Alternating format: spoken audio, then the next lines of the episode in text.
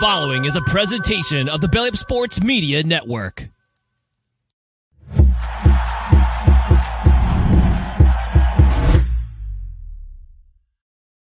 And welcome in, everybody, to another episode of the High Low Sports Podcast. We appreciate you all joining us here on this Wednesday evening, or if you're checking us out later on in the week on one of your favorite podcast device, podcast playing devices as well.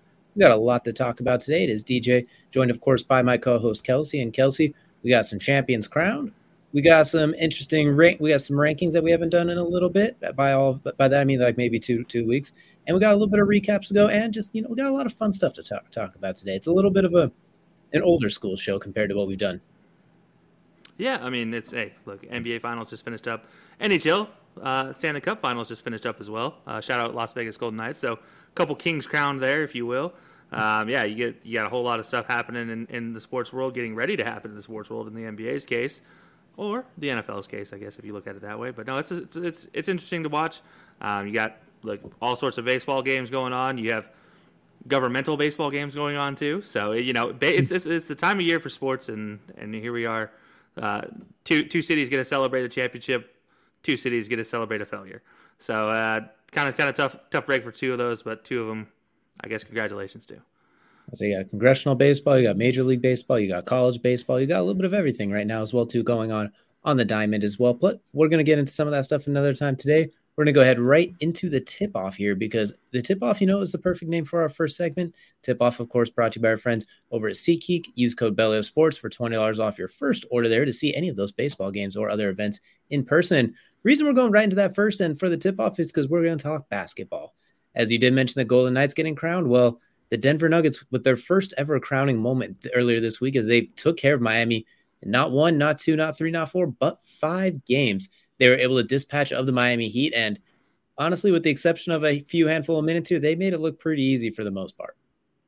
Yeah, I mean, it was uh, surprisingly easy. Uh, I think it's safe to say. Uh, surprised both of us, to say the least. We definitely had the Heat at least showing up, showing something in this in this one. But uh, right, they really uh, didn't show anything after Game Two. Uh, you kind of had hope maybe after Game Two that there was going to be something happening. Now, no, lo and behold, that's not the case. Jimmy, well, we'll talk about Jimmy in a second, but the Joker, I mean, Jokic, what he was doing is just absolutely astronomical.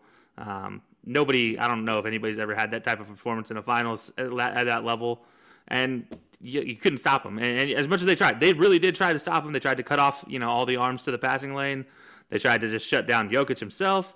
Couldn't do either one of those things. And at that point in time, it's just, well, hopefully their shots don't fall. And even when their shots didn't fall, guess what? They still won in game five. And, well, that's just right to the end of that one. And Denver fans are way too excited about this one. And, and don't worry, Denver fans, everybody's talking about you now. We're not talking about LA. Including, we're talking about how some of your fans are getting shot after the game within, like, you know, a mile of the stadium. But that's either near, here nor there. Like, let's celebrate responsibly now. But some of the things I, I learned from this game as well, too, is you won a game one when you played your normal type of basketball. Like, everything kind of looks the same. You won when you had Jokic and Jamal Murray both get 30 point triple doubles. You won in a game where you only hit five threes. Like you couldn't hit anything from three, but you managed to somehow hit everything from two. You won in a game where Miami was shooting very, very well, but you weren't shooting too well, and you still found a way to win because of your defense down the stretch. Then you won. Then you won this last one. Just honestly, you couldn't shoot to hit the broadside of a barn. Neither could Miami. You basically just outlasted them. You won in a defensive type of affair slash a mediocre offense minus a few spurts here and there they won in every single way possible. It's not like they just randomly got hot and couldn't miss. Like they checked every box you can imagine, which is surprising, especially on the defensive end. Because when we think Denver, you don't exactly think defense necessarily, but they did everything you could have wanted. Jamal Murray was sensational. You mentioned Jokic was sensational. Bruce Brown was sensational. Like the only person who wasn't for Denver was Michael Porter Jr., and he was still pretty good with everything but scoring the ball. Good defense, good rebounding, like did everything except shoot, which was which is kind of his forte. But everything else he did really well. So when we look at those, these NBA finals, it's this was the first time Miami looked like an eight seed. I think is the weird is what it was too. Against Milwaukee, uh, they look like well, where did these guys come from? Against the Knicks, they're like, well, this is a pretty good team. Against Boston, obviously the first three games, holy cow. The next three games, yeah, a little shaky. Like they look more like a five seed, but they still close out. This one, they look like an eight seed that got into the playoffs by the very last skin of their teeth on the second play-in game. Like it's, for lack of better terms, the heat ran out. Like the the candle ran out, the candle went dry. Like they just Do you think it, they might have ran out of gas? Do you think that might have been the course of action, considering we saw the Nuggets were basically quit playing for the last month of the season as they had the West locked up and they didn't miss a beat the entire way. I, I don't know if it's honestly, I, I don't know if you can blame it on that. Simply just blame it on that. I'm sure if you want to make excuses for them, yeah, sure. They ran out of gas. They had to play an extra two games that the Nuggets didn't have. Well, at least an extra two game by the play-in mm-hmm. games that the Nuggets didn't have to play. They had to play it, you know, altitude, blah blah blah. If you ask every, every one of the you don't no one gets to use yeah, altitude. That's all. No every every one of those every one of those Heat players and, and the coaching staff will tell you the same thing. We didn't hit our shots. We didn't take take advantage of the opportunities we were given, and we ran up against an unstoppable force that is Nikola Jokic right now. Because truthfully, like you could do everything, everything in their power to try to stop Nikola Jokic, and it didn't matter. I mean, if you weren't hitting your shots at at least a 50% clip, and that goes from three point range as well, you were not going to stand a chance against these this Nuggets team who's just absolutely clicking every single time down the court. The only time they weren't clicking was when Jokic had that minor ankle nagging injury in Game Five, and that was just like, okay, two quarters of Nikola Jokic not being Nikola Jokic, and then, oh wait, he's still Nikola Jokic, like he's still the Joker at the end of the game, and so, yeah, I mean that doesn't help. Then you have Jamal Murray absolutely just playing lights out, and as you mentioned, everybody else, Bruce Brown. I mean, come on, once Bruce Brown comes in and gives you twenty. Uh, you're pretty you're pretty well just cooked at that point in time. Now, granted, I love Bruce Brown, but uh, I still, you know, like, I'm, I'm, gonna be honest. Like he's not, yeah, he's not the guy that needs to be scoring 20 for the Nuggets to win. Like, that's just outlandish to see. But then you had, you know, for the Heat, you had nobody show up on uh, other than what Jimmy, Jimmy and Bam. Mm-hmm. Like, and even Jimmy was like, eh. It was like a, I'll show up through just pure shot consumption, but not through actual like performance. It just, it's like garbage points basically. So I mean, but yeah, Bam actually had a fantastic series. You can't really put the onus on him, but at the same time, nobody else showed up for the Heat. What's interesting too is they had one game where Jokic wasn't Jokic. I think it was game four because he was in foul trouble with five fouls early in the fourth. He only had like 20 points the 12 rebounds, as much you could do. Then you let Aaron Gordon get 27 and Bruce Brown get like 21. So you gave 48 points up to those two. Like they, you can't do that. It did so. It seemed like every step they took was the wrong step. And we did talk about Jimmy there for a minute. So I think it's a good point. Good point to transition to that as well too. Himmy, Himmy McBuckets, Jimmy McBuckets, playoff Jimmy, every all the anointments he had, Michael Jordan's long lost son, everything they said about, especially after that first round, and then it kind of went down and, for lack of terms, went down in some and kind of flamed out there at the end. The finals didn't have really a Jimmy performance. I think as high was 27, something like that, which is all right, 27, 28. But that last pretty game, pretty good, pretty good at any point in time. And if if you ask anybody else other than this playoff run, and, and then the problem too is that the game, the other games you're getting like 17, you had a 14, and then this last game five, two point was it two for 15 going to the fourth quarter, eight points with six minutes left, and then you have a nice little spurt there for a couple of minutes before. I'm gonna call it an egregious three point shot when he took when you had 14 seconds left and 14 on the or 17 seconds, whatever it was on the play clock and the shot clock, and you hoist up a contested three fading away. And then that turnover that happened before that as well, too. You you do the same thing. You get into the paint, you pump fake, and then you start pivoting around and hoping something changes. Denver, because they deal with Nikola Jokic and all of his pump fakes all the time, didn't jump. So then Jimmy is kind of stuck in no man's land. And we kind of said it all series. Keep keep your dribble, keep your feet, either go strong into him or pass it out while you're dribbling. But we kind of saw right there that everything came to Russo. After this playoff run, do you feel like there was a little bit of a letdown? Do you think it was still pretty good and he's kind of maxed out, or was it just more like meh. It is Jimmy Butler. We respect him. We like him a lot, but we're not putting him in that top five category anyway. I mean, I think it was a fantastic run from Jimmy. All like if you take out the finals, can we not say that this was one of the better performances we've ever seen in the playoffs? Just take out the finals. I mean, I mean, not even the whole finals. Take out take out games three through five. Was this not one of the greatest single performances we've seen from a, a player throughout an entire playoffs? Because really, he carried his team. Like, yeah, sure, some of the nights were not great shooting nights as far as percentage goes, but he still ends up with 26, 27, 28 points, 30 points, uh, you know, a 50 piece. Like, it, he he absolutely ends up with with what was needed for his team to get to the get to the uh, the finals. But like, you know, people are people are are, are call, you know calling him a bust or whatnot. Like, look, Jimmy's never won anything. Let's be very clear about this. So the fact he even got to the finals for a guy who has never won anything twice he's gotten to the finals. Twice he's come up short. But the fact he's been the guy leading the charge both times has a lot to say. If you just get him a consistent piece, because as much as I would like to say Bam could have been that consistent piece. It doesn't help you when he can't play defense against Nikola Jokic at all. Like nobody, like don't get me wrong. I'm not saying a lot of people could play defense, but there are few in the league that can absolutely play defense that you don't need a whole lot of their offense from them, but they can play defense on them down low. So if they could have just got some sort of consistent shooting out of their team, we're talking we're completely talking about a, a different Jimmy here. It's not a Jimmy a letdown. It's it's Jimmy the superstar potentially. So I, I like I, I look at this as I'm not going to say Jimmy's a letdown. I think he did everything he could, and at the end of the day, just like in the bubble, he ran out of gas from carrying the team so far.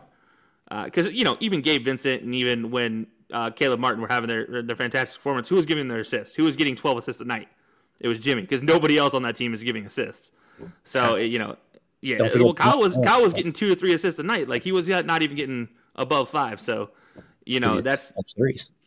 Exactly, he's taking stupid threes, and uh, you know I, don't know. I just I look at this as Jimmy just he did everything he could. Eventually, the, the the the gas you know eventually runs out if you don't refill it. So you get no support, nothing you can do at the, the end of the day. Well, staggering to me is he had it basically after the first seven games, I think it was or so, before he kind of tweaked that ankle a little bit, missed a game, then came back. Before that, he was obviously fantastic, averaging 35. We saw what he did to the Bucks, absolutely ridiculous early against the early against the Knicks. After that, he had the worst plus minus in the playoffs, which was staggering to see, considering we know how good he is. I think this kind of showed he's a he's a top 12 caliber player. I just think anyone who's trying to anoint him as a top three and an instant Hall of Famer might have been jumping the gun off of the playoff run. He's fantastic. He might be back next year. I mean, he was in an Eastern Conference Finals two years ago and one three point shot away from making it to the finals just this last year. So I think obviously anyone who's trying to say he's a full letdown is getting a little exaggerated. The playoff, the the playoffs as a whole, great. Overall, is a full arcing story. Wonderful story. The finals left a little bit to be desired just because there were times where it looked like Jimmy, are you trying? Like, are you just hanging out there? Like you would not even touch the ball sometimes too. Like it's not a letdown, but a little bit like, huh, I was kind of hoping to see Jimmy McBuckets there. I was hoping to see a 30 piece, and he'd give you like he'd give you 25, but he'd get 15 of those when they're down by 15 or something like that. Like is obviously not gonna say it's a letdown. You can't do what he did and be a letdown, but it, the highest of highs was a little bit too early. It just kind of came crashing down at the worst possible time. Unfortunately, it'd been like, could you have taken that dip against the Knicks, then came back up, and that was only the bad part. Is when it, when it was needed most, it was like, well, damn, there's not a whole lot you can do there. While the other side has two flamethrowers that can't miss on top of it. Yeah, I mean, look, as far as the plus minus thing goes, I mean, that's tough to to, to, to, to blame a guy when he went up against Jayson Tatum and Jaylen Brown in a series where basically if one wasn't on the court, he's matched up with the other one. So, of course, as far as plus minus goes, you're to struggle if you're not scoring 30 a night every single night and not getting 12 plus you know boards, 12 plus assists. Because Jayson Tatum has averaged a double double these playoffs, and that's tough to tough to match up with. You had Jaylen Brown almost averaging a double double during these playoffs. He was just a couple rebounds shy. So it's it's tough when you have Jimmy who is giving you points, but he wasn't really giving you the other stats until that Celtics series where he had to figure out a way to give you the, give you the other stats when Gabe Vincent, Caleb Martin, those guys finally started stepping up. But it's tough when you look at the plus minus and you're like, oh, he had the worst plus. It's like, eh. But let's look at the what actually happened in his matchups. Like his matchups were Jayson Tatum and Jaylen Brown. As far as where he gets the plus minus stats from. Maybe he didn't match up in every defensive series. It doesn't matter because they just go straight position to position in that oh, plus minus. Sorry, so that's, I, that's I, I was talking about like when he was on the court plus minus, like the, the team overall, not just individual plus minus. It was like the oh, team oh, okay. so, 48 points lower. That that wow. was why. I was concerned. Yeah, I, I get I, the individual plus minus. Still tough. Still tough when you're again going against Jayson Tatum and Jaylen Brown every time you're on the court, or Nikola Jokic, Jamal Murray, everybody else that's on the Nuggets that was shooting lights out. It's it's tough. I don't know. I have a hard time giving get, getting on on Jimmy for this one. It's just, I think at the end of the day, this is just a situation where we just saw too much to handle and not enough firepower in the you know in the chamber there for for the for the Heat. You know what? Maybe the Heat bring in a Kyrie Irving or a James Harden in the offseason, just add a little more firepower. Who knows? Uh, definitely, James Harden should not go to that team.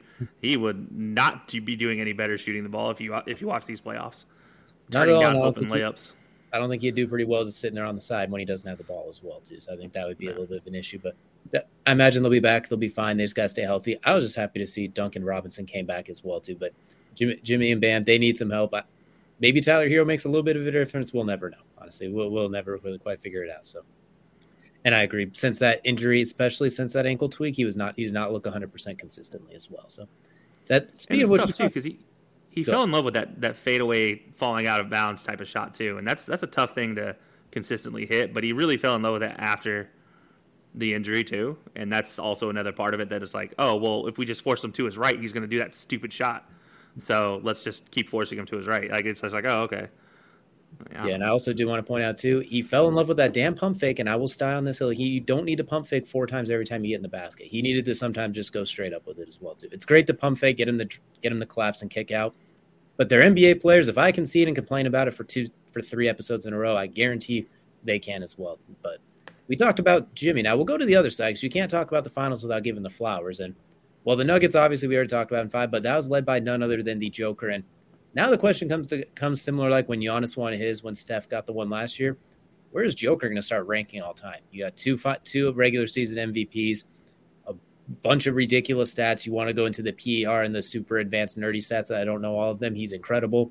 Now you got a finals and a finals MVP and an all time finals run, not just their win loss record, but his performance was it 12 triple doubles in the playoff run? I think the most all time in a, in a playoff run. Like at this point, where do we start to rank Jokic? I mean, he's obviously top 50. He was already already top 75. I mean, you make a case he's plays. You make a case that he's in that top quarter quarter area in that top 25 at this point. Where where do you think in the heat of the moment, possibly too early and too emotional, do we start putting Nikola Jokic on this all time ranking? Uh, by the way, he has 16 career triple doubles in the playoffs, which wow, is now only only 12 behind Magic Johnson in all time. So I consider he did at least 10 of those in this playoff too. Like not too bad. Yeah. No. So okay, from the okay, this is tough because big guys in the modern game have changed so much from let's say the early 2000s. We had I still say the biggest the best center of all time. You have Shaq. Does he ever ever going to pass Shaq? No. Then you have Hakeem. You have Duncan. Uh, you have uh, not not Tim Duncan. Sorry. Uh, you have David Robinson. Then you have yeah Kareem. You have uh, Dikembe. Does he rank over any of them? No, probably not. I might give then Dikembe. I don't know, man. See, because Dikembe's offense was just as good as his defense, and his defense was pretty dang good. I don't know. His offense was I'm seven two. Yeah, little, like, I mean, yeah. Jokic's uh, defense is let me kick as many balls as I can, considering he had 40, 52 kickballs in these in, in the season, including playoffs, uh, which yeah, is an all time record by yeah, the way, and it was about it was 44 more than the, the next closest player. 44 more than the next closest player. Um, but uh, okay, let's just be very clear and say Jokic is a top 10 all time center. Easily. Easily, 100%. Like, we're uh, talking eight or seven, probably. But does he get into that top five all time centers? No, not, not yet. yet for me. And so that for me, if you're talking all time, that puts him around ranking right, still right around that 25 mark, 18 to 25 mark. And that's nothing against him. And it's just there's a lot of good centers in the league, a lot of good power forwards in the league that have played all time, great shooting guards and, and power and small forwards and point guards. I mean, so it's like you have to get until he gets in the top five of centers. I can't even t- t- start talking about him being in the top 10 all time or even the top, really the top 15 all time because of the the ranking there. But yeah, it's it, and and this is this is actually 100% a fact. Not top five unless he learns to play defense, and I do mean like a real defense, not let me kick the ball. So now, mind you, it's a smart play because you don't lose anything. You just get they get the ball back with the time on the currently on the clock. So if there's like 4.7 seconds on the shot clock, they get the ball side out from with 4.7 seconds. So it's a great strategy. It's just, and it's probably something that's going to end up changing the game. They're going to end up changing that ruling probably next year but it's not defense. And you know, right now, I you, I still have the question of is he better than than Joel Embiid? I'm going to come. And that's my ultimate question. Me personally, I'm going to comfortably say yes right now, though. But I get what you're getting at as well. But what, Jokic wouldn't have. Jokic would only have one of those MVPs had it not had it not been for the voters kind of screwing Joel Embiid.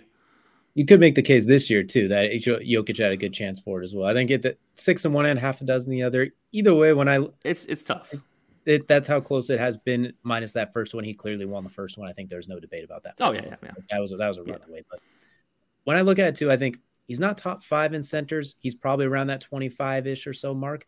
I also kind of categorize him as that center versatile because of the way he plays point center, forward, guard, whatever the hell he wants to at that point. How he runs the offense so different. Like I don't classify him as just a back to the basket yeah. pull up center, but like we're like there's Hakeem, there's Kareem, there's Shaq those three still got quite a bit of distance. Then there's still the Wilt and the Bill Russell and a few guys like that. Yeah, I didn't include Wilt. Yeah, there's Moses. So he's center's seven to eight ish range, which is still outstanding. Like it, it's, this is right now when he's 31 years old or something like that. He's got time if he wants to. He's got some growing room. Top 25 ish all time. I think he's he's higher on the all time than he is 20, even better. Like the plenty of time if he wants it.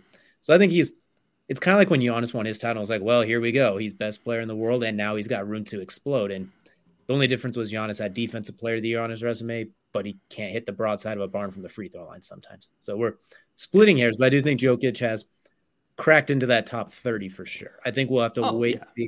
I think defensively, we, we're all in agreement. So I want to see him not just be a big body. The, like he does a good job getting the way, maybe, maybe gets a block here there because he's a big body, but I want to see him start to kind of lock up the paint a little bit more, which at the same time, he doesn't really have to, but that'd be, I think that'd be the next step in his game to make him right now. You can make a case he's the best player in the world. I think that'd make him a little more undisputed if he could pull something like that as well. But either way, not taking away from this playoff run because he went from the guy who can't win in the postseason but racks up all the awards to the, where they were convinced people were convinced he was a stat patter.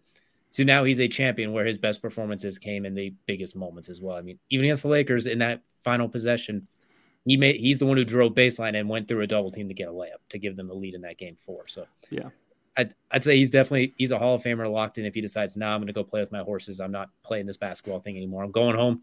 This parade ruined it for me. We're gonna. I'm staying in Serbia. I'm not coming back. So he's surefire first bout Hall of Famer right now. With he's chasing he's chasing some big names and he's he's got a little bit to go, but he's 28 years old. You can't ask for a better position if that's the goal. Which for him he yeah. does not do too. You know what's about. I, and I, I, I do have I do will say he's probably top three in personality um, to ever play the game as far as like look I mean how often have we seen European players just be really completely buttoned up? I mean you have really laid back guys like Dirk and Manu, uh, Tony Parker who was very buttoned up with it with his way. I mean I guess you could say Tim Duncan technically as a foreign player was was about was about as fun of a personality as as a you know wet paper bag. Um, but Jokic is actually like entertaining. I mean his expression when they like the the the the, the parade's Thursday. No. Hmm. I will not go to the parade. I have to get home to my horses. Like I have horse racing this weekend. Like there's he was trying to he's like, "Oh, I need to ask Stan if I could borrow the plane." Like, you know, that's just that's hilarious. I mean, that's quality content. He's also been given this all time. But I will say as I mean, if you want to talk rankings for this guy, I got to give him this and this is a pretty easy one and I feel like I'm shooting at like, you know, low-hanging fruit yet again. Go figure, I'm the guy that's picking low-hanging fruit here. But best all-time second round draft pick easily. I don't think there's a single question about that. In the, I mean, you really you could honestly say maybe the best all time not taken in the top twenty of the NBA draft, because I, I, there's not a lot of guys that were taken through that 21 through 32 range, or 30 range that I can really say that are are maybe better than him on the all time list. Frankly, when I think of second round picks, he's the first and the main name that comes up right now. There are some other. Well, he's the only one to win an MVP. Exactly. The, yeah, the only one. He's it's a if he, there are others that are quite up there, he he's he's ahead of the short list. Like it's I'm having a hard time even thinking of any. So pretty much yeah. in agreement. Jokic, an all time player, and still climbing if he wants to, and a and a real treat to hang around. Like when they were doing the champagne thing after, he's like, "Yay, I'm done." He it, he didn't even get half of the bottle to come out of there, then walked away. It really like it reminds me of a more expressive Tim Duncan in a lot of ways. Mm-hmm. Um, but I do have, I, okay. So I have a question about this because he of who he reminds me of is a lot of combination of Tim Duncan and, and Pau Gasol. Could you say that maybe he is potentially not Tim Duncan wise, but Pau Gasol has he has he surpassed Pau Gasol as maybe the greatest ever international uh, center? It depends. I guess like European center, I should say. In that case, I'd say yeah, because I, I, still think Hakeem uh, he still qualifies as an international center from what I understand too. So I'd still have him higher on there. But every other international player, I think you can make the case he surpassed Dirk. Overall, I think they're pretty close. On I think they're relatively close overall, just because the one extra MVP really, and and the eye test as well. I think they're really close. So I'd say he's in a really really elite category when you, even whether you break it up, even when you go with the international players who there's a lot of really good ones, and I think he's it's a very the cream at the crop is very very tight, and he's in that mix for sure. So all time, especially big men, it's probably him and Hakeem. I'd have to actually go down and like look through it, but I can't think of really anyone else on that all time big man list, power forward and center that's not up there. Yeah, I mean, I'm the same. I'll say it's it's tough for me too. I think Hakeem maybe still has the edge.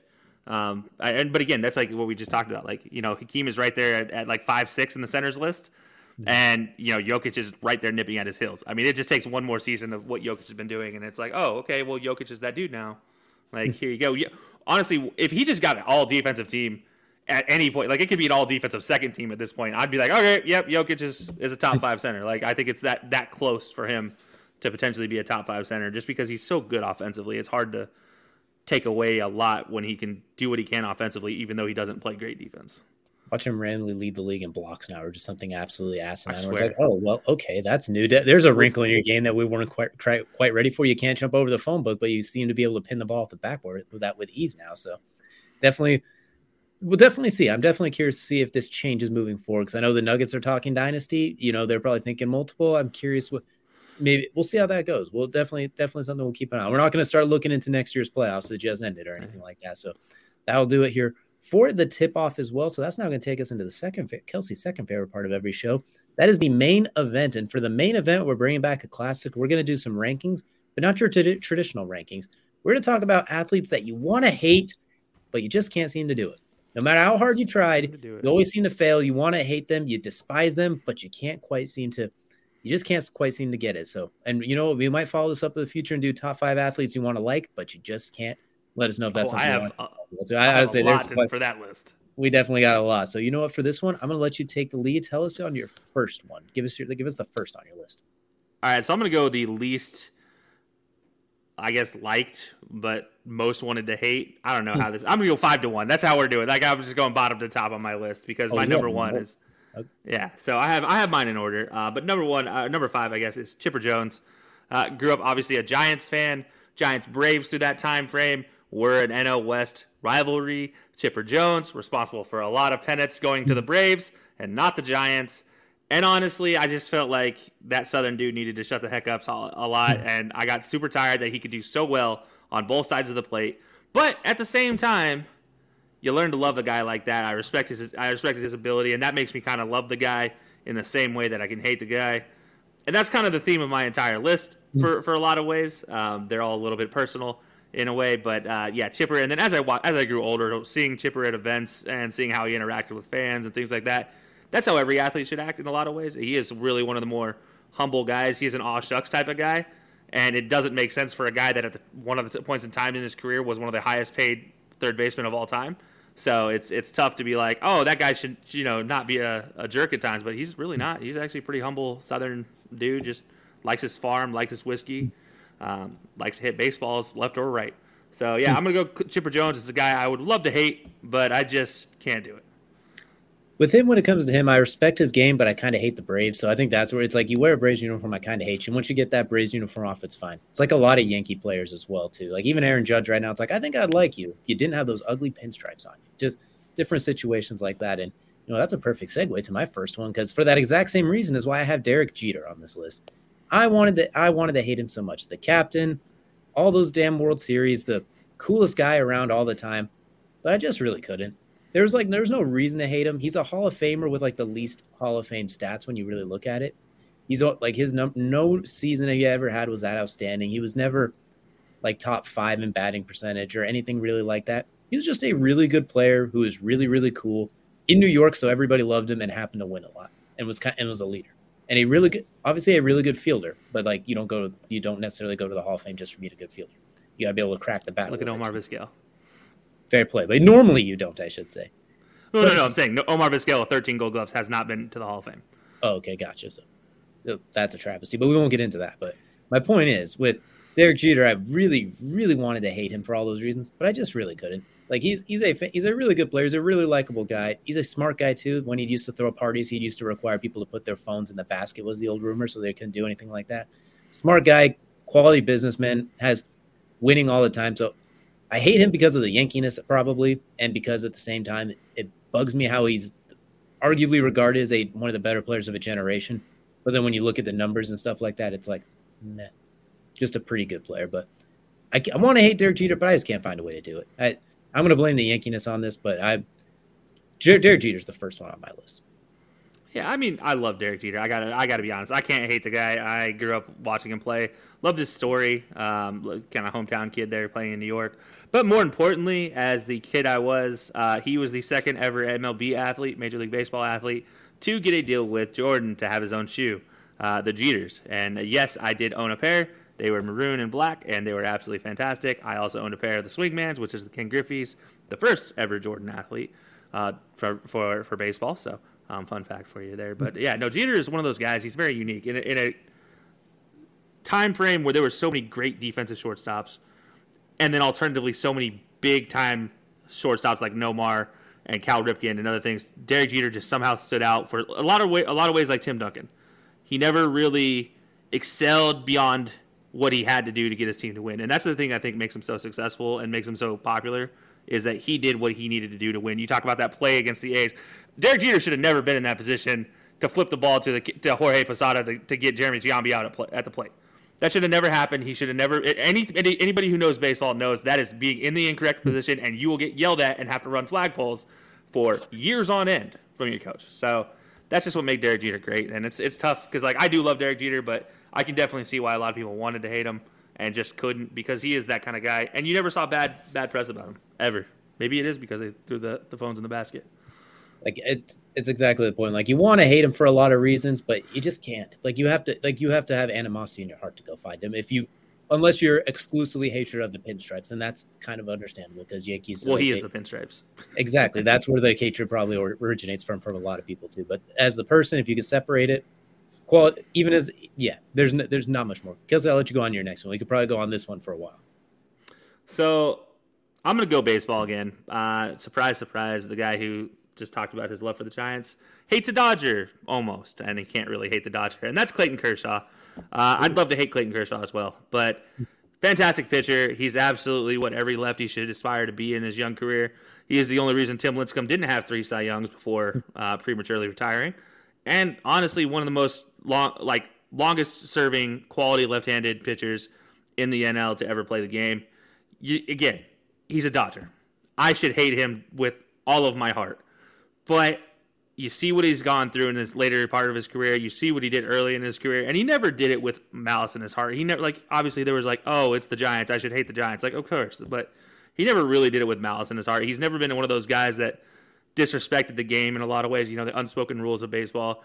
He's always been you know kind of level headed. Obviously on the mound, it shows a lot of emotion, but he's one of the guys you can actually just watch his game and you just you respect it. Like there's just no other way to put it than you just respect his game in a lot of ways and and that's why Clayton Kershaw is a guy I'd love to hate, but just can't do it.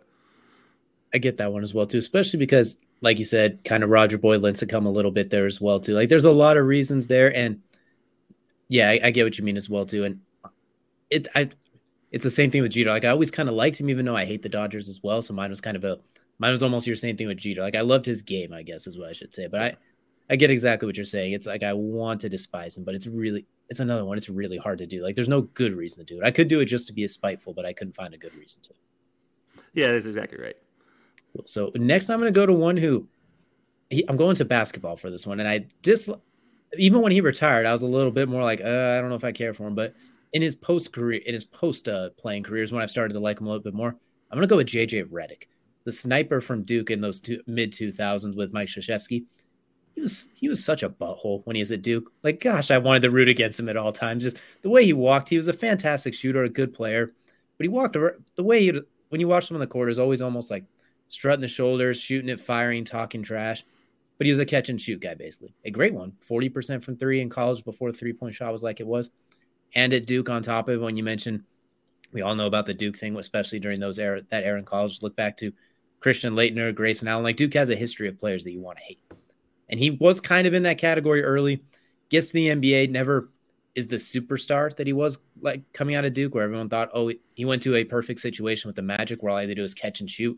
When Dwight Howard kicks it out to him, really, because they double team him. The problem was Dwight Howard never kicked it out to Minus one NBA Finals run when you kick it out to him and Hedo Turkoglu and Jameer Nelson. But other than that, it was yep. like you said, it wasn't a whole lot. But in his post his game his his job as a podcaster is what made me really like him a little bit more too. Like obviously at ESPN, it's fine, I guess. I but his what he does is his podcast and his own thing has really made me like him. He sees the mind for the game. He's a lot more articulate. He's very articulate. He's very humble sounding. He gets the game compared to when you saw him at Duke, and it's like I would smack him so hard. Plus, he had that same that same spiky haircut too. Like he just had the look of a guy you you automatically didn't like. You always seemed like he was. He looked like he said he was the guy that would say, "My poop don't stink." That's kind of the aura he gave off, especially at Duke and early on in his NBA career. But as it, as he comes on, as you got a chance to hear from him as well too, I think I just can't find myself hating him as much as I didn't care for him as a youngin. Right now, I you got to respect his game, what he did then, and what he's doing now. Yeah, I mean, look, I definitely I can't lie. I hated JJ Redick at, at Duke. he was also part of one of the best trios of Duke in Duke history. Um, one of the more underrated trios of Duke, Duke history as well. Obviously, now the new head coach of Duke, part of that trio. Uh, but you know, it's it's interesting to see his his progression because he was 100 percent a guy I hated with a passion. And it might have been uh, maybe it was because I watched him play with Hedo Turkoglu as much, and Hedo Turkoglu kind of has a soft spot in my heart, obviously with his time with the Kings. Um, and then I, you know, I watched him accept his role as that catch and shoot guy in his career and not try to be something else. And I think that was the moment where I was like, oh God, okay, do I like this guy? And then seeing his seeing him afterwards as a more level-headed basketball anal- analyst, and really when he talks to athletes in general, he talks as from an experience of just being neutral with these athletes. He doesn't really talk in favor or out of favor with one of them when he's on when when he's on ESPN, which is a huge change from current ESPN.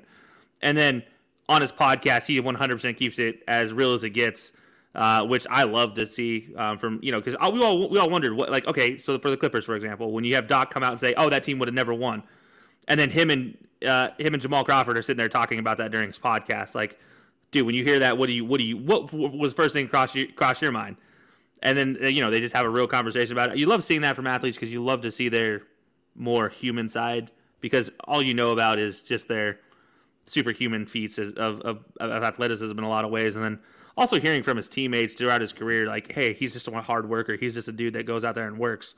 That's that. It's it's hard to not like a guy like that. So I, I definitely get the JJ Redick commentary. I will say him on ESPN is meh because he definitely plays a little bit of a character. Him on his podcast is spot on. And one thing he does really well is when he's talking with those athletes, he'll ask them the same questions everyone else does, but he'll ask them in a way where it's a little more inviting. It's not probing. It he gets a better answer from that way, I guess, if that makes sense. Like they'll talk to Dame, everyone else, Damian. So you leaving? He'll be like, no, I'm loyal. And then he'll be like, you ever thought about leaving? Like, what do you think would happen if you did leave? Like, what would you like? You know, I mean, like he just words the question in a way that's more welcoming, more inviting, that sort of thing. Whether they're in studio with him or remotely as well, too. Like to the point where Duncan Robinson's talking with him in between games on the Eastern Conference Finals and stuff like that. So yeah. I think his his post playing career has definitely made him a lot more likable. And even when I look back on it, as much as I kind of disliked him, it's really hard to hate him, I suppose. But that, that's who I have next on list. So Kelcey, let's go next on your list. I think it's start to to start to get real interesting. Uh, before I go there, I, I got to laugh about this one because that was one of my honorable mentions. Yeah, this is a this is a guy that I definitely just hate. Hmm, um, That's fair. You know, I don't know why. Maybe it's because he was a cowboy. I don't know. Uh, but it's a perfect segue into my next person on my list, uh, and that is Dak Dakota Prescott. Uh, I would love to hate the guy. I've talked about it on this podcast so much uh, how I think he is a statistical anomaly where it is a lot of garbage uh, time statistics. And since the injury, you haven't seen the best Dak, despite what everybody else wants to claim, which is he's a top five, top 10 quarterback. He's not. He's a 15 to 12 range quarterback at times. In the playoffs, he's a 18 to 22 range quarterback. Um, but you know what? Going through what he went through in his entire life, hearing the story, seeing, watching, literally watching this guy be used as a bulldozer in college to what he is now, it's it's hard not to root for the guy. And uh, yeah, sure, I'm biased because I'm a Cowboys fan. I'm always hoping the Cowboys can pull something out because I've experienced nothing but misery as a Cowboys fan. I am not the bandwagoner that a lot of people might be as a Cowboys fan because truthfully, I've been only been a fan since they started losing, uh, and that's a tough thing to be and a tough thing to admit. Um, and I'm you know, but it's it's it's rare for me to be somewhat positive about a lot of Cowboys, but this is one like you root for Dak to be what to do to do well every time, but I still can't help but like be like, yeah, you could, you could replace him with a better quarterback, or maybe just teach him to to adapt. He just hasn't fully adapted, but I still can't hate him. So yeah, Dak's on my list here, right in the middle at three. But it's, I mean, this could go one way or the other by the end of his hmm. career. Honestly, I could I could end up loving him, I could end up hating him because whatever reason. But it, it's still hard to it's, it's gonna be hard to say I hate the guy or I dislike the guy, just knowing what he's been through and, and knowing his story. I'll say anyone who listened to our color cast from a couple of years ago is going to be surprised to hear this. Maybe if you said it back then, they'd have been like, "Well, hold on now." And then now we look at after the last season he had and the stress he put you through with some of those games. Surprised to see this one on there, but the same time, like you mentioned, from the personal level, very, very likable. Everything he stands for, like as a person, that sort of thing too. On the field, kind of makes you want to run your head into a wall at other times. The decision making there, some of the maybe the post game conferences here or there, you just kind of want to smack yourself side the head. But everything he's gone through, everything he's been through, everything he stands for, like on a personal level, agree with you 100. percent Like a very high quality guy. And I'm glad the Cowboys finally paid him too. Like they kind of Yeah. left him hanging there for a little bit, but glad it was able to work out. Yeah, one of the few times I'd say before an injury, a guy deserved to get paid, and like so still pay him after the injury. Because normally I'm like, oh no, pay him what he's worth now. But no, Dak definitely deserved an actual pay raise from that late round draft pick pay that he was getting beforehand.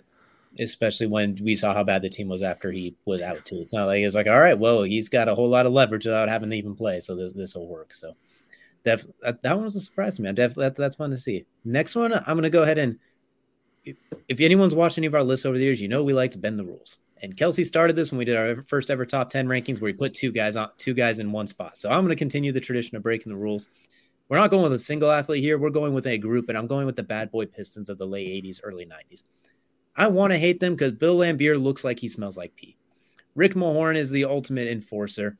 Isiah Thomas, a fantastic, incredible top 20 player, but at the same time, that the look on his face, you're just like. And then, the, of course, you hear about the Jordan rivalry, everything like that. But then, uh, and then you also Joe Dumars as well. Like, there's a lot of guys in there. They're just and the way they played. The they're called the bad boys for a reason. It wasn't just hard defense. It was I'm trying to hurt you a lot of times. But at the same time, it's hard not to respect their game. I mean, three maybe a finals appearances in a row, two W's, and Isiah Thomas, the 25 points in a quarter on that ankle. Talking about what Bill Laimbeer did defensively when he wasn't trying to hurt people. Joe Dumars, a pretty good GM, but was an incredible two guard. The more I look at them, I I want to hate them each individually and as a whole. But it's really plus Dennis Rodman, who I almost overlooked. Who Dennis Rodman, you either love him or you hate him. It feels like one way or the other. But this was also pre that Dennis Rodman. This was a little bit more of a this was a more basketball centric Dennis Rodman at the time. So I'm gonna put I'm gonna cheat. I'm gonna put the whole bad boy Pistons as a unit here as the next one on my list. I I want to dislike them, but I think it was the documentary I saw on them a few years ago as well too. That really kind of helped turn the tide a little bit because they're honestly it just feels like a group of really competitive guys that were sandwiched between the Lakers, Celtics, and then the Jordan era, and then they just kind of had to make their way, and they did that as the best in between a dynasty's dynasty you could think of, if that makes sense.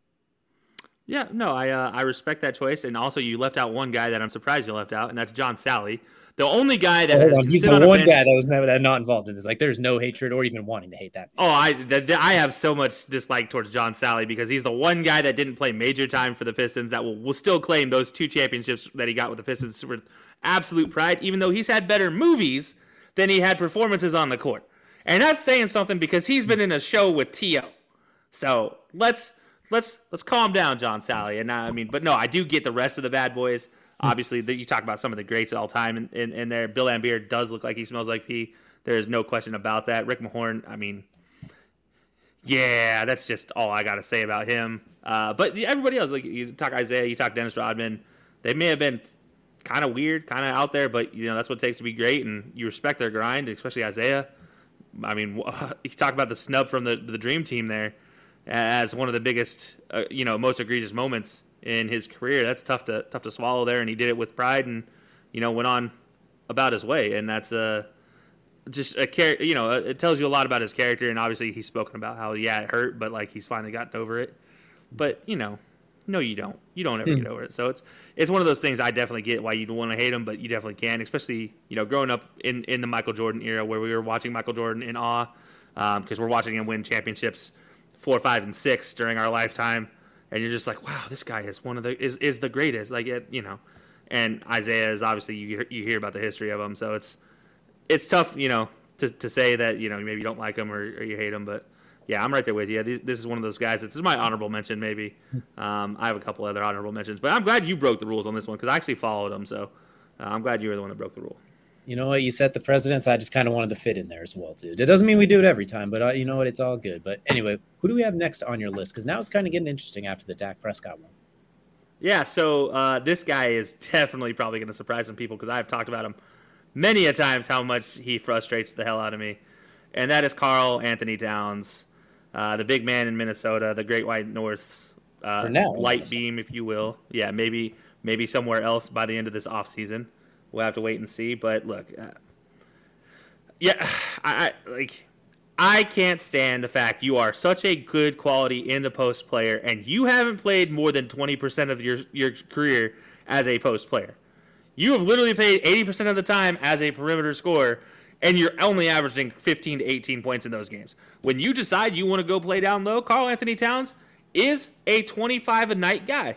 Easy. And he'll give you 10 boards, and he might even give you five to seven assists if he's really, really feeling himself and he has shooters on the outside.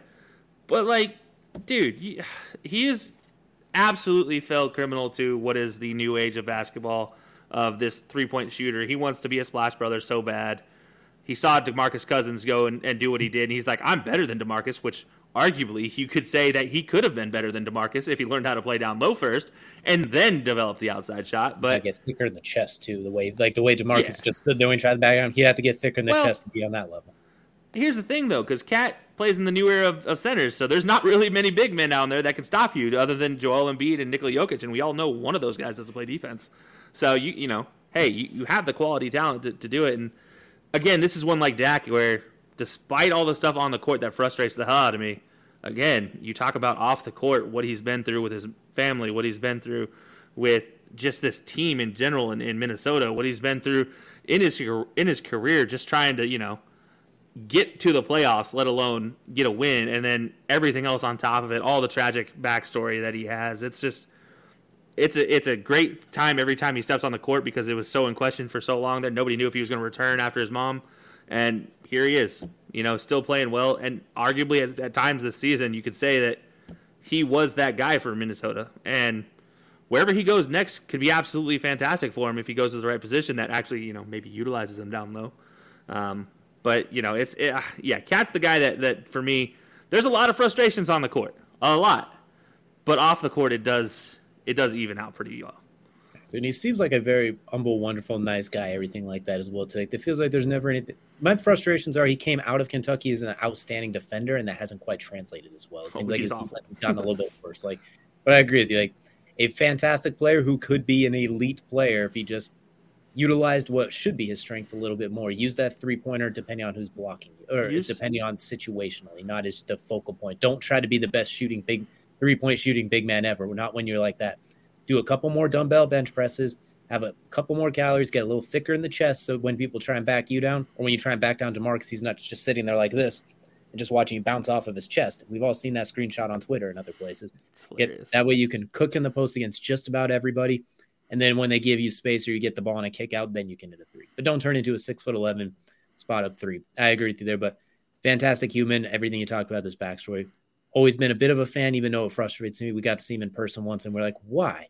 But at the same time, okay. Like, yeah. Like, fantastic player. Just look, man, use the tools that God gave you. Like, God made you six foot 11 with a big body for a reason.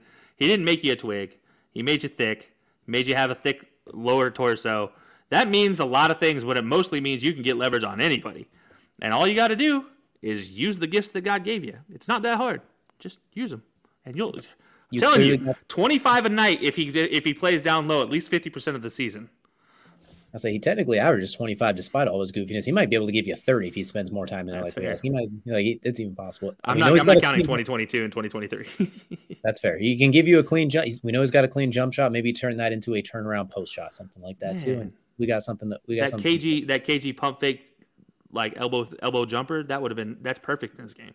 Exactly, or even the old Marcus Aldridge step out like jab step pull up if they if they if they sag off. So big, we agree. Big fan of Karl-Anthony Towns. We won't go into critiquing his game too much because I'm sure we've had some people that aren't fans of him. Just just go back to one of our old episodes. Trust me, I've done enough critiquing of him.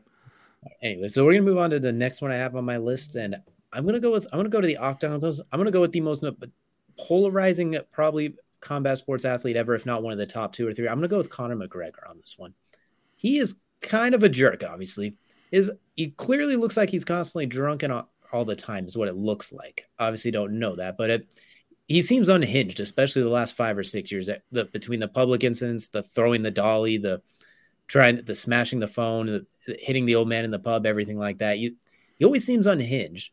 He seems almost like a like a gangster that made it, I guess, if that makes sense. Like it feels like that sort of thing. That some of the weird, some of the things that he says are just brutal, and there is no line that is not crossed. But at the same time, he's a funny guy. And he, when he goes into the cage, you know what you're going to get. He's not going to shortchange the effort. He's always going to go out there and put on a show.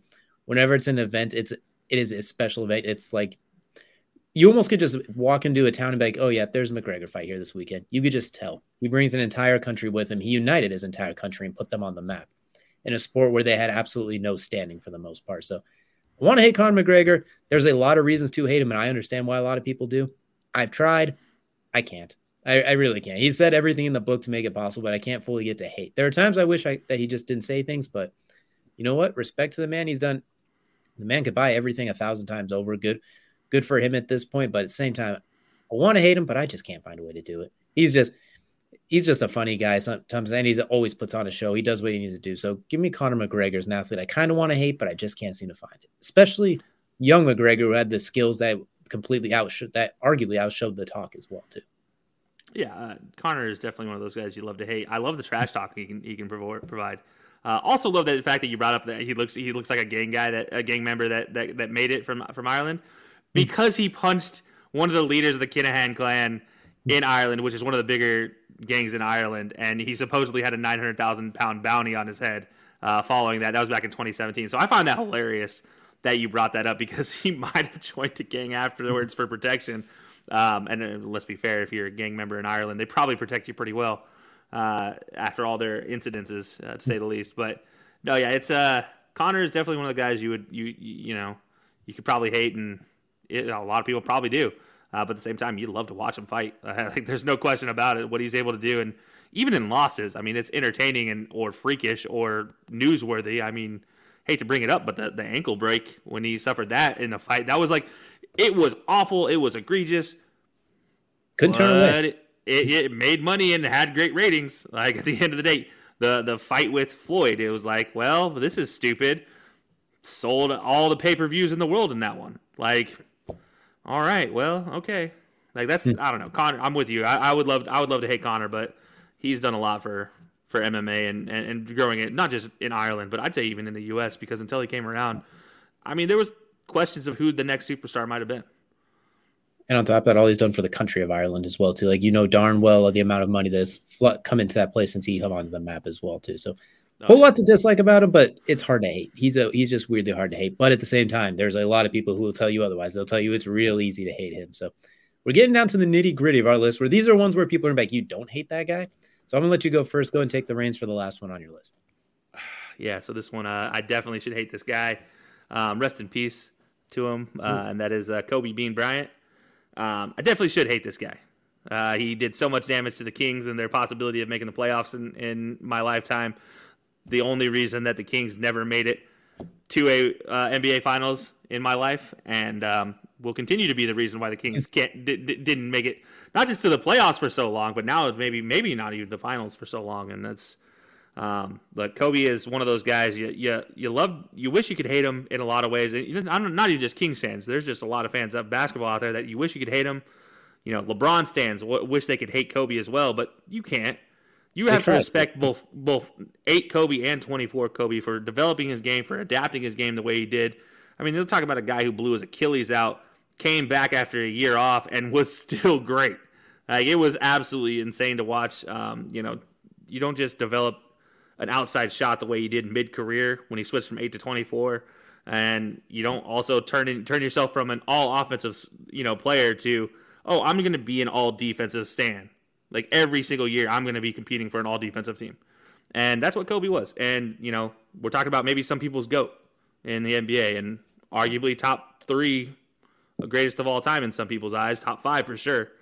And it's it's it's tough to say. I, I wish I, I I maybe didn't love him as much as I do, but I mean, hey, Kobe Bryant is on that list. I, I wish I could have hated him more, but uh, no, I, I, definitely couldn't. And then all he did for the game after after his career, what he was able to do with his life in the short span after his career, was absolutely fantastic. And you know, sad situation to see him passing, but you know that definitely makes it so you definitely really can't hate, hate a guy like that. It was he did so much for the game, so much not just for the men's game, but even for women's basketball for WNBA. He was a, he was a, st- a staple on the sideline of WNBA games. So, um, you know, and look, Sabrina Ionescu has and, and a lot of new new WNBA players owe a lot of their ability. They have said it as much to their Mamba camps when they were kids. So that that means something. So uh, you know, and everybody still talks about Mamba mentality. So yeah, Kobe, definitely the guy on top of my list that wanted to hate him, just never could get the heart to hate him.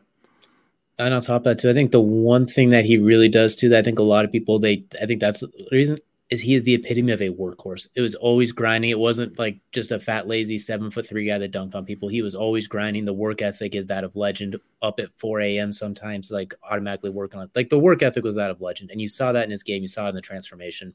Lots of reasons to dislike him. A lot of people did regardless. But those but there's a lot of reasons that make it hard to hate him. Plus, you mentioned too what he did for the women's game. He coined the phrase girl dad, which is now one of the more popular yeah. phrases you will find in the world. It's a hashtag, like everything he did for that as well he's six and one and half a dozen the other, but I agree with you as well too. It's for me, it's really hard to hate him, but I in the same vein as like some of the other ones. A lot of people still do, regardless. They're they're gonna find a way as well. But for me personally, I'm kind of in the same vein as you. There's some there are some reasons to hate him, but there's also a lot of reasons not to hate him as well. So I'm gonna go ahead and wrap the, wrap up my list here with number one on my list. And this is a very frequent player who maybe things will change because he is still very active and in his prime.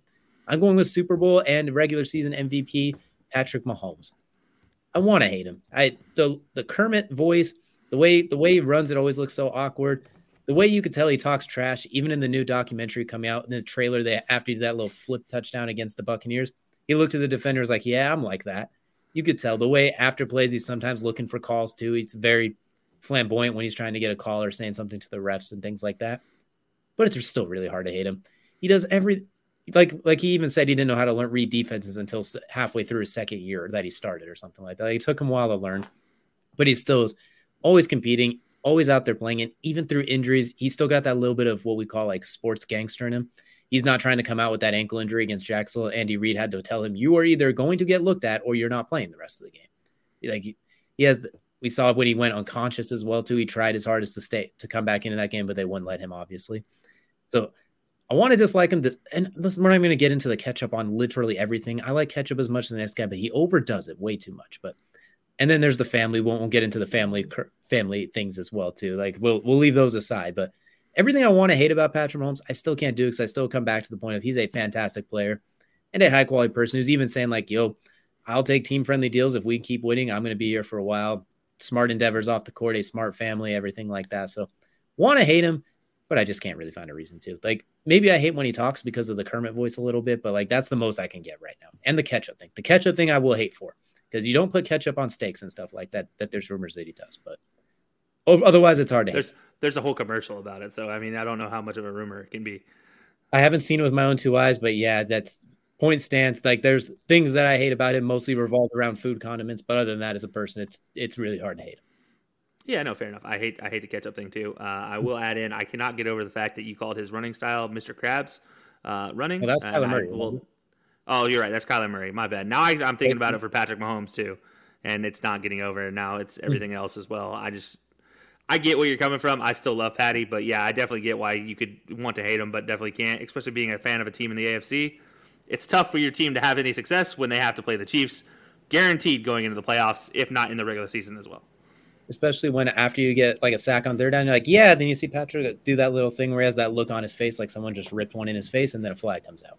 Like I can yeah. see why people want to hate him, but I still can't do it. Like it's really hard. It's some people would probably be that way with Tom Brady. Like they're like, I want to hate him, but I just can't. Some people were that same way. I, no, with I Patrick, Tom Brady.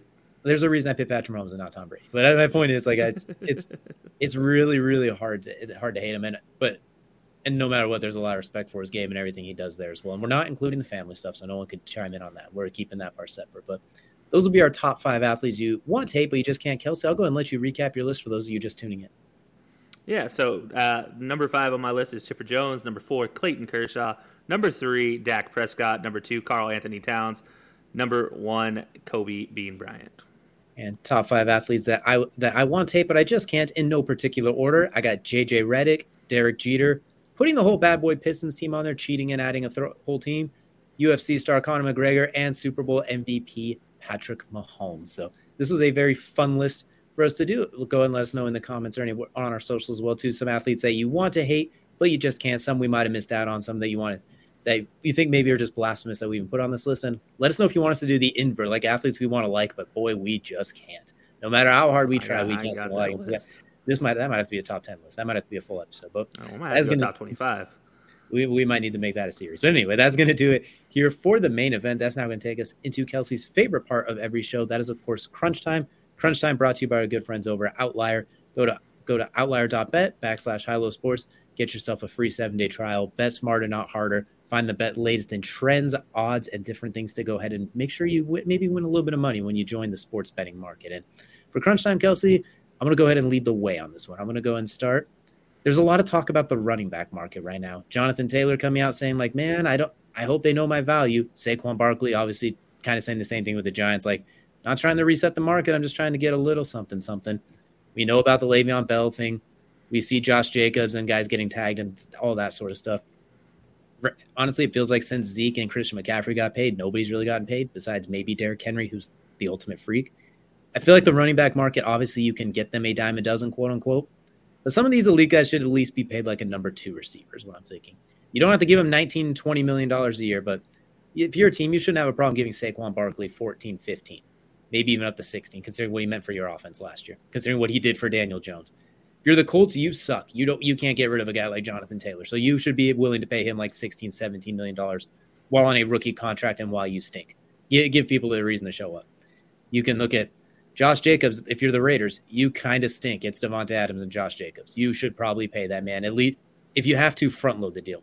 Make it a lot of money right up front, take the hit early. So that way if they unfortunately tog early at the back end of it or something like that, or Zeke at the back end, you're not as in flux. Do something like that. Like especially these elite running backs. I know Austin Ekeler's coming up for one soon, if I'm not mistaken. I think he's having some contract things. That dude was your leading receiver. You pay that man. I don't care if he is five foot six. He is 220 pounds of solid brick. He is as healthy as it gets on that team that is consistently riddled with injuries. He seems to be the one healthy mark. So I think for as far as the running back market goes, we need to reset it in a way to where it's a little conducive. Obviously, not all running backs can get paid like number two receivers, but if you're in that top five category, like even looking at Nick Chubbs and guys like that, who I think Nick Chubb should be up in a couple of years, you got you got to find a way to pay them, especially when they're in their 25s. You shouldn't get the tag, tag, let them go. I almost feel like running back should be immune to the franchise tag. Almost.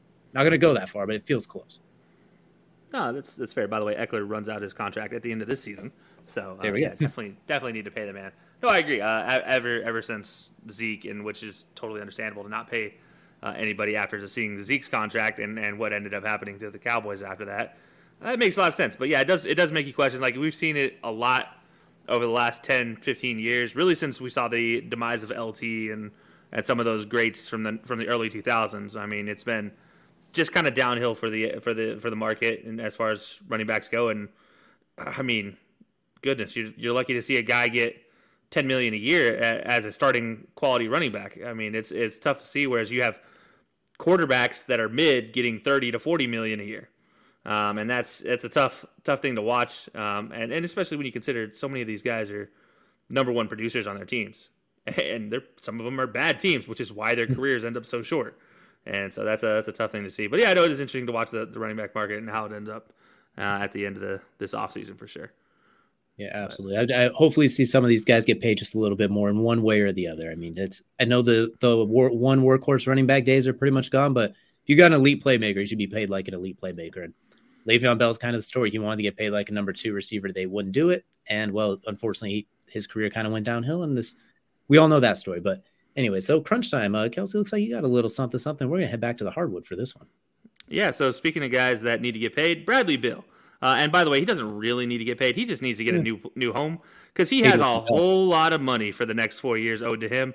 Uh, four years, starting at forty six point seven million. Next year, 50.2, 50, 30.7, and 57.1 with a player option and 27. So, guy has a lot of money on the on, on riding here, and, and the, the Wizards are reportedly asking around for a trade and trying to work with Bradley Beal because, by the way, he's the only NBA player with a with a no trade clause. Surprise! Uh, yeah, like it's surprising that he is uh, the only one still remaining. But hey, here he is, and well, we're we're we're, we're starting to see maybe he might not go anywhere, but he probably ends up going somewhere for a whole lot of packages. Uh, Celtics have been mentioned. You have a lot of teams that are, are, a lot of people thinking that maybe they're gonna they're gonna send you know Brogdon, Pritchard, Gallinari a first round pick and not re-sign Jaylen Brown and keep Tatum somehow. I don't know how they're gonna afford that, but it's absolutely insane to look at uh, with Bradley Beal and and think about how great of a player he actually is. You know, talk about unsung heroes. I mean, he's a lot of, in a lot of ways like Jimmy was before his really the last three seasons with the Heat, where he's a top quality player, but at the same time nobody really gives him the love. Bradley Beal is the same way. He's top 20 shooter or top 20 player in the in the league probably, and maybe one of the best outside shooters in the game, and just purest shooters in the game. Very Joe Johnson esque in his game, and doesn't get the love he deserves because he plays in Washington, and there's nothing really happening out there in that franchise. And now it's a question of where he goes. Is there some way maybe the Spurs package a first that first overall pick and and maybe flip him for uh, flip him to get him in, in the Spurs and, and, seeing the look on your face. Obviously, I agree. Uh, Wembanyama over Bradley Beal all day long, but there's a lot of po- possible trade destinations for Bradley Beal. But I don't have an, a, a, guess here, but I'm very interested to watch this as it goes forward because there's a lot of money on the table, and there's not a lot of teams that can afford to send out four, five, six different guys uh, to try to get get him on uh, at the end of this this offseason simple long story short the dude's a bucket and it can get a bucket as with, just about any of them as well especially when he's healthy few years ago he led the league in scoring if i'm not mistaken or he finished second because of an injury either way he's right there if i'm looking just a few teams off the top of my head that should find a way the bucks if you could find a way to keep Jrue Holiday and Giannis, get rid of everything else because that will help things so much and Jrue Holiday gives you the defense Miami, obviously, there's been some rumors there. I don't know what you'd have to give up and how you'd be able to make that happen. yeah, you pretty you you'd have to have a lot more undrafted players next year if you wanted to keep Jimmy and Bam. So there's some work to do there. The Sixers, I don't know how they do that. You'd have to lose Tyrese Maxey. I don't think that's quite worth it either. But I mean, if you could find a way, that'd be great. Then maybe Portland. It wouldn't be a good winning fit, but it would be fun to see him and Dame in the same backcourt. It would be like well, him and CJ McCollum cranked up to eleven. Like it would, Dame it would still be, sticks around. Like it's. I don't think they're winning. I think because they have no front line, no depth, and neither one of them is really playing defense or is a true two guard size. Because I think Beal's only at about six four, but it sure would be fun to see those two lighted up. But those are just a few options that kind of came to my mind. But I think there's a lot of options for Bradley Beal. And like you said, there's a lot of money to be moved. So there's a, it's going to take some effort to make it work. Yeah, it's going to be very interesting to watch. I mean, you'd love to see obviously a pair up like that with Dame and Bradley Beal, but you just don't see it happening. It'd be too much like Kawhi and PG in, in my eyes, um, which might be a, a, situation where maybe he ends up at the Clippers, maybe with Kawhi or PG, uh, and the other one goes the other way. That'd be how you free up that money, maybe. No idea. No idea what the Wizards are thinking here, but it'll be very interesting to watch. Absolutely, for sure. So, like we did last week, I'm going to go and round us out with just a few just a few words from the heart here really quickly as well. Just have a few things we want to say. There's a lot going on in life. We like to joke. We like to have fun here. We talk a lot about sports. We like to we just like to have a good time but there's a lot of seriousness that goes on in the world as well. I want always keep an eye on your surroundings. Make sure that the people make sure you treat everyone that you know the way they deserve. There's how do i want to word this?